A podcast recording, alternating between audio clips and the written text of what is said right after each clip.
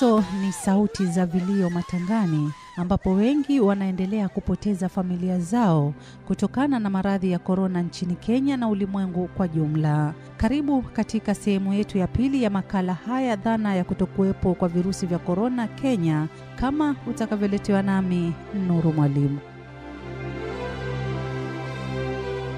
Kama tulivyoona katika sehemu yetu ya kwanza, ambapo kumekuwa na hisia kinzani kuhusiana na uwepo wa virusi vya korona nchini Kenya, ambapo baadhi wamepinga uwepo wake huku wengine wakikubali uwepo wa virusi hivyo. Ili kupata ufahamu zaidi kutokana na kauli hizo, ilinilazimu kusaka baadhi ya watu walioathirika na virusi vya COVID-19, ambapo nilikutana na Abubakar Abdullahi, mkazi wa Lamu, ambaye anaeleza kuwa ugonjwa wa korona uko nchini Kenya na yeye binafsi aliambukizwa virusi hivyo, ingawa hakubaini alipoambukizwa mpaka walipopimwa kwa pamoja katika kampuni anayofanyia kazi na kugundulika kuambukizwa virusi hivyo pamoja na wenzake wawili, ambapo ilimlazimu apelekwe karantini katika hospitali kuu ya mkoa wa Pwani. Majibu alipotoka isemekana bana Abubakar ameathirika na ugonjwa wa koro wa korona. Ah, basi nikaenda mpaka isolation ya Coast General. Nilipofika hapo, niliona kweli maradhi ya korona yapo. Kulikuwa na watu hapo hapo ndani ya ward walikuwa hawawezi kupumua, wengine wanasapotiwa na elevators, wengine ndio hivyo hivyo alikuwa amelala mpaka nasi aje awashtue. Chakula kinabaki hapo kwa side table zao. Niliketi kwa ward kwa 20 days. Kusema kweli, korona haipo. Kitu cha msingi, Wakenya wenzangu, mimi kama mwathirika nilijikuta kwenye hilo janga, nikufata tu sheria zilizokuwa na Wizara ya Afya. Kila mtu ajilinde kulingana na maradhi. Kama mwathirika, Abubakar amewashauri wa Kenya kuwa na tahadhari, huku akieleza kukumbana na wagonjwa mahututi alipokuwa hospitalini ambao pia walithibitishwa kuwa na maambukizi ya virusi vya korona. Kuna zile fikra potovu ambazo sisi Afrika tuko nazo, hizo fikra hizo tuwe mbali nazo. Haya maradhi kama mimi binafsi alinipata na mimi siugui ugonjwa wowote, hata sasa ukiniona na shiba sa kipanzi cha mtu. Kitu cha msingi tukitoa hizo fikira hizi afu tukifuata nao masharti, tutaepuka maradhi. Kwa upande wake mwanakamati wa maswala ya COVID-19 Mombasa, Asia bin Sunkar, anaeleza kuwa mamake ni miongoni mwa watu wazima waliopata maradhi hayo akiwa nyumbani kwake. Mimi mwenyewe nishapimwa na nikaambiwa sina, na hapo ilikuwa nimehudumia rafiki yangu ambaye amekufa na ugonjwa. Sasa na wale majirani, maanake anaishi pamoja na watu katika estate, ikabidi wapimwe wote. Mamangu ni mmojawapo alipatikana na ugonjwa, na yeye ni mtu mzima wa miaka tisini, lakini haukumshika kwa nguvu, na alhamdulillah tukashukuru akapona, lakini tulimfanyia isolation, tukampa na dawa, na alhamdulillah hakupata shida zaidi. Kwa hivyo ugonjwa lazima tuamini upo. Fatma Ismail vilevile ni miongoni mwa waliopoteza wapendwa wao katika awamu ya kwanza ya maambukizi ya COVID-19 ambapo alipoteza ndugu wawili. Fatma anaeleza ugumu wa kupoteza wanafamilia na zaidi kukosa wa kuwafariji kutokana na kutengwa ili kuepuka msambao wa virusi hivyo. Kwa hakika na mimi niliyapitia, niliyaona, na tukashauriwa na daktari pia, tukaambiwa tujiweke kando na watu wengine, kwa sababu tulikaribiana na hao ambao waliondoka na waliokuwa wanaishi nao pia.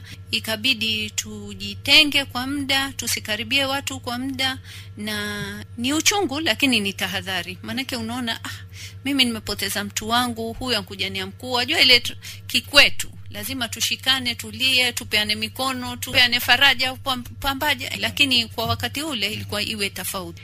Hapo ndio ile atiati kuwa kuna korona, hakuna korona yalipotufika, ndio tukaona ehe, kweli hii ndio korona. Siku sita hapo nilitaka kujua kwa upande wa sekta ya afya nchini, ambapo nilizungumza na daktari ambaye pia ni mwanakamati katika kamati ya madaktari wa Kiislamu wanaoshughulika na maswala ya COVID-19 Mombasa, Dr. Saad Ahmed Abdalla.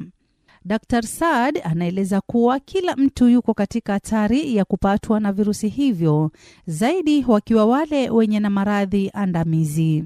Ni vizuri tujaribu kutekeleza, maanake kujikinga sisi wenyewe na wale ambao wako hatarini zaidi. Ikiwa tuko na watu wazima, wazee, watu ambao wana magonjwa ya shinikizo, magonjwa ya moyo, ya kisukari, ambao wako hatari zaidi.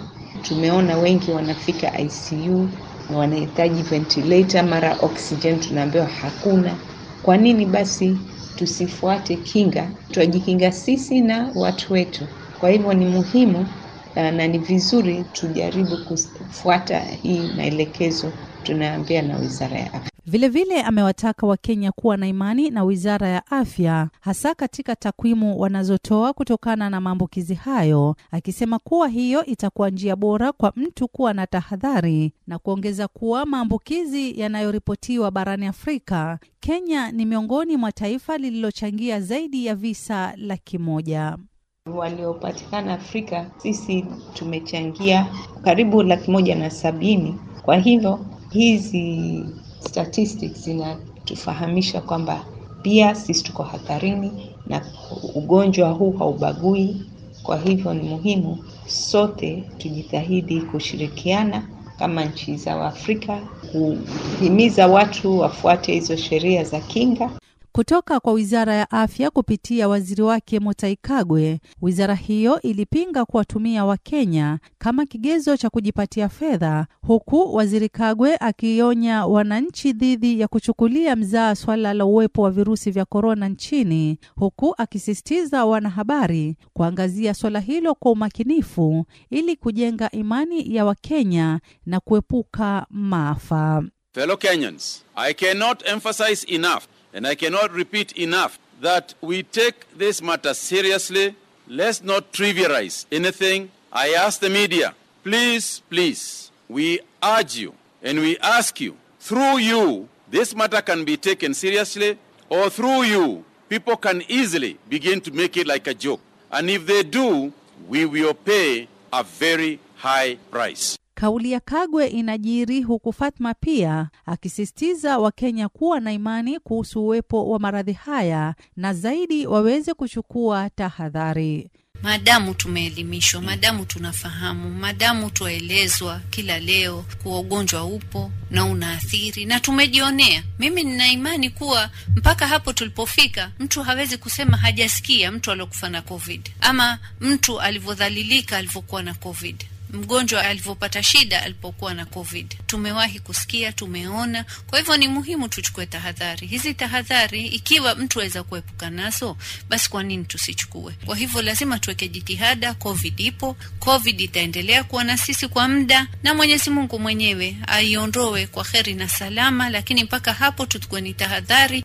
Kulingana na shirika la afya duniani WHO, idadi ya maambukizi inaongezeka kila uchao, sambamba na vifo, ambapo visa vya maambukizi ulimwenguni vimefikia milioni 176 laki 4 elfu 81 476 na vifo milioni 3 laki 8 elfu 12 135 huku taifa la Kenya likiripoti visa laki moja elfu sabini na tano mia moja sabini na sita vya maambukizi na vifo 3396 kufikia Juni tarehe 12 ya mwaka huu. Mpenzi msikilizaji, hadi hapo tunakamilisha makala haya, dhana ya kutokuwepo kwa virusi vya korona nchini Kenya.